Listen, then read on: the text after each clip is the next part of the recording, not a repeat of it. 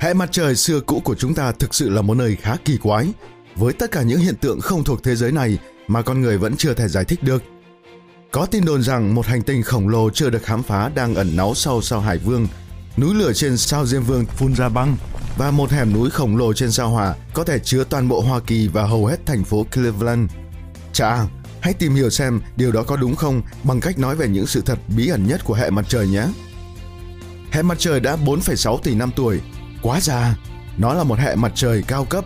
Các nhà khoa học đã đi đến kết luận này sau khi nghiên cứu loại vật liệu lâu đời nhất mà họ có thể tiếp cận được và tất nhiên, ý tôi là các thiên thạch. Bạn không thể đội mũ trên sao kim đâu, không bao giờ. Hãy cố gắng đứng vững nhé. Hành tinh này có gió cực mạnh. Luồng gió bên trên thổi nhanh hơn 50 lần so với tốc độ quay của hành tinh. Hơn nữa, những cơn gió này không bao giờ ngưng và thậm chí còn mạnh hơn theo thời gian. Muốn phiêu lưu một chút không? Bạn sẽ phải di chuyển 17,7 tỷ km tính từ trái đất trước khi rời khỏi hệ mặt trời. Nhớ mang theo Google Maps nhé. Bạn có thể đã nghe nói về khí methane sản phẩm phụ của các quá trình tự nhiên, chẳng hạn như hoạt động núi lửa và những chú bò. Dù sao, loại khí này không chỉ là một phần của bầu khí quyển sao hỏa, mà còn là thứ khiến các nhà thiên văn học vô cùng bối rối. Vấn đề là khối lượng khí methane trên sao hỏa cứ thay đổi liên tục và các nhà khoa học không thể tìm ra nguyên nhân đến từ đâu. Có thể là có những chú bò trên sao hỏa chăng? Như bạn có thể nhớ, sao Diêm Vương từng là một hành tinh nhưng đã bị tước danh hiệu vào năm 2006. Sau đó nó được phân loại là hành tinh Lun. Hãy cập nhật lại kiến thức nhé. Nhưng sự thật bất ngờ nhất về thiên thể này là đường kính của nó còn nhỏ hơn so với nước Mỹ. Tự xem đi nhé, khoảng cách dài nhất trên cả nước Mỹ từ Maine đến Bắc California là khoảng 4.506 km. Với sao Diêm Vương, nó chỉ dài 2.370 km thôi. Trên thực tế, nếu bạn đặt sao Diêm Vương xuống ngay giữa nước Mỹ, bạn sẽ phá tan thành các bang Iowa, Kansas và Nebraska. Cũng không hay lắm nhỉ? Hành tinh Thiên Vương hoặc Thiên Vương Tinh, bạn gọi cách nào cũng được. Xoay theo trục ngang và các nhà thiên văn học không biết tại sao nó lại chọn tư thế kỳ cục đó. Thủ phạm có thể là những vụ va chạm cực mạnh thời cổ đại, nhưng cho đến nay nó chỉ là một lý thuyết. Nhân tiện đây là hành tinh duy nhất nằm ngang đấy. Mặt trời của chúng ta cực kỳ lớn, muốn chứng minh không nào? Chà, 99,86% tổng khối lượng trong hệ mặt trời là của mặt trời. Cụ thể là của đám khí hydro và heli cấu tạo nên nó. 0,14% kia chủ yếu là khối lượng của 8 hành tinh còn lại trong hệ mặt trời. Trái đất có thể không phải là hành tinh duy nhất có hoạt động kiến tạo trong hệ mặt trời. Các nhà thiên văn học đã phát hiện ra một số địa hình giống như vách đá trên sao thủy. Nếu đúng như vậy, hoạt động kiến tạo có thể giải thích sự thu hẹp nhanh chóng của hành tinh này. Trong hầu hết các bộ phim khoa học viễn tưởng về không gian, nhân vật chính bị rơi vào vành đai tiểu hành tinh và phải né tránh vô số tảng đá có nguy cơ làm hỏng tàu vũ trụ. Xin lỗi mọi người nhé, điều đó không có thật đâu. Vành đai tiểu hành tinh duy nhất mà các nhà thiên văn học biết nằm giữa sao hỏa và sao mộc.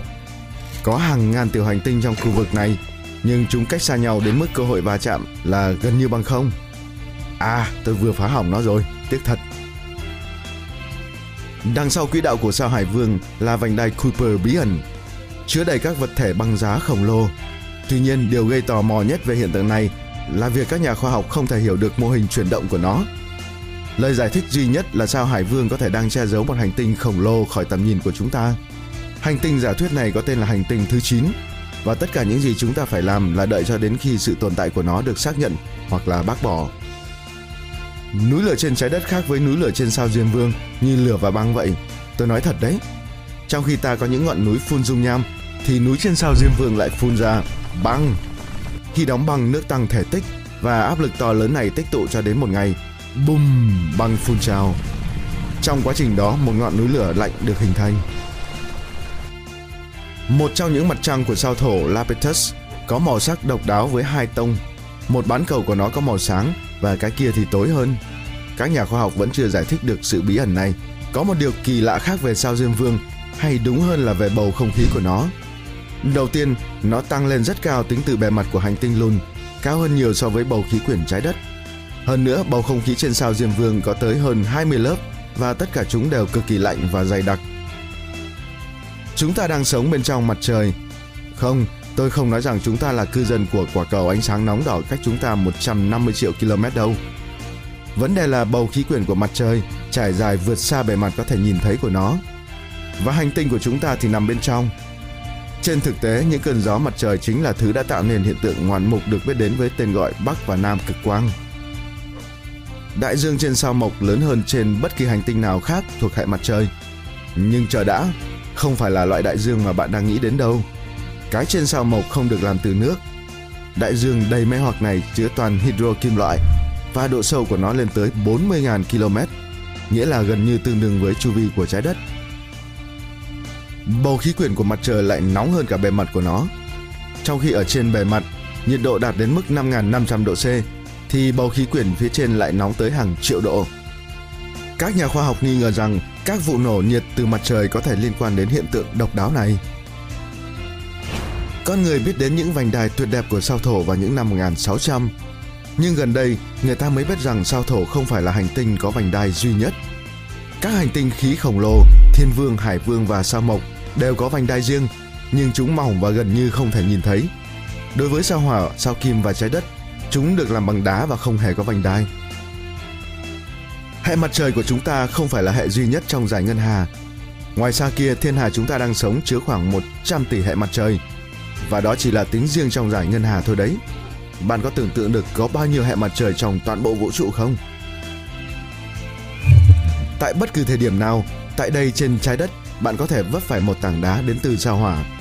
Sau khi các nhà khoa học phân tích hàm lượng hóa học của một số thiên thạch được tìm thấy ở sa mạc Sahara, Nam Cực và những nơi khác trên hành tinh, họ đã đi đến kết luận gây sốc rằng chúng có nguồn gốc từ sao hỏa.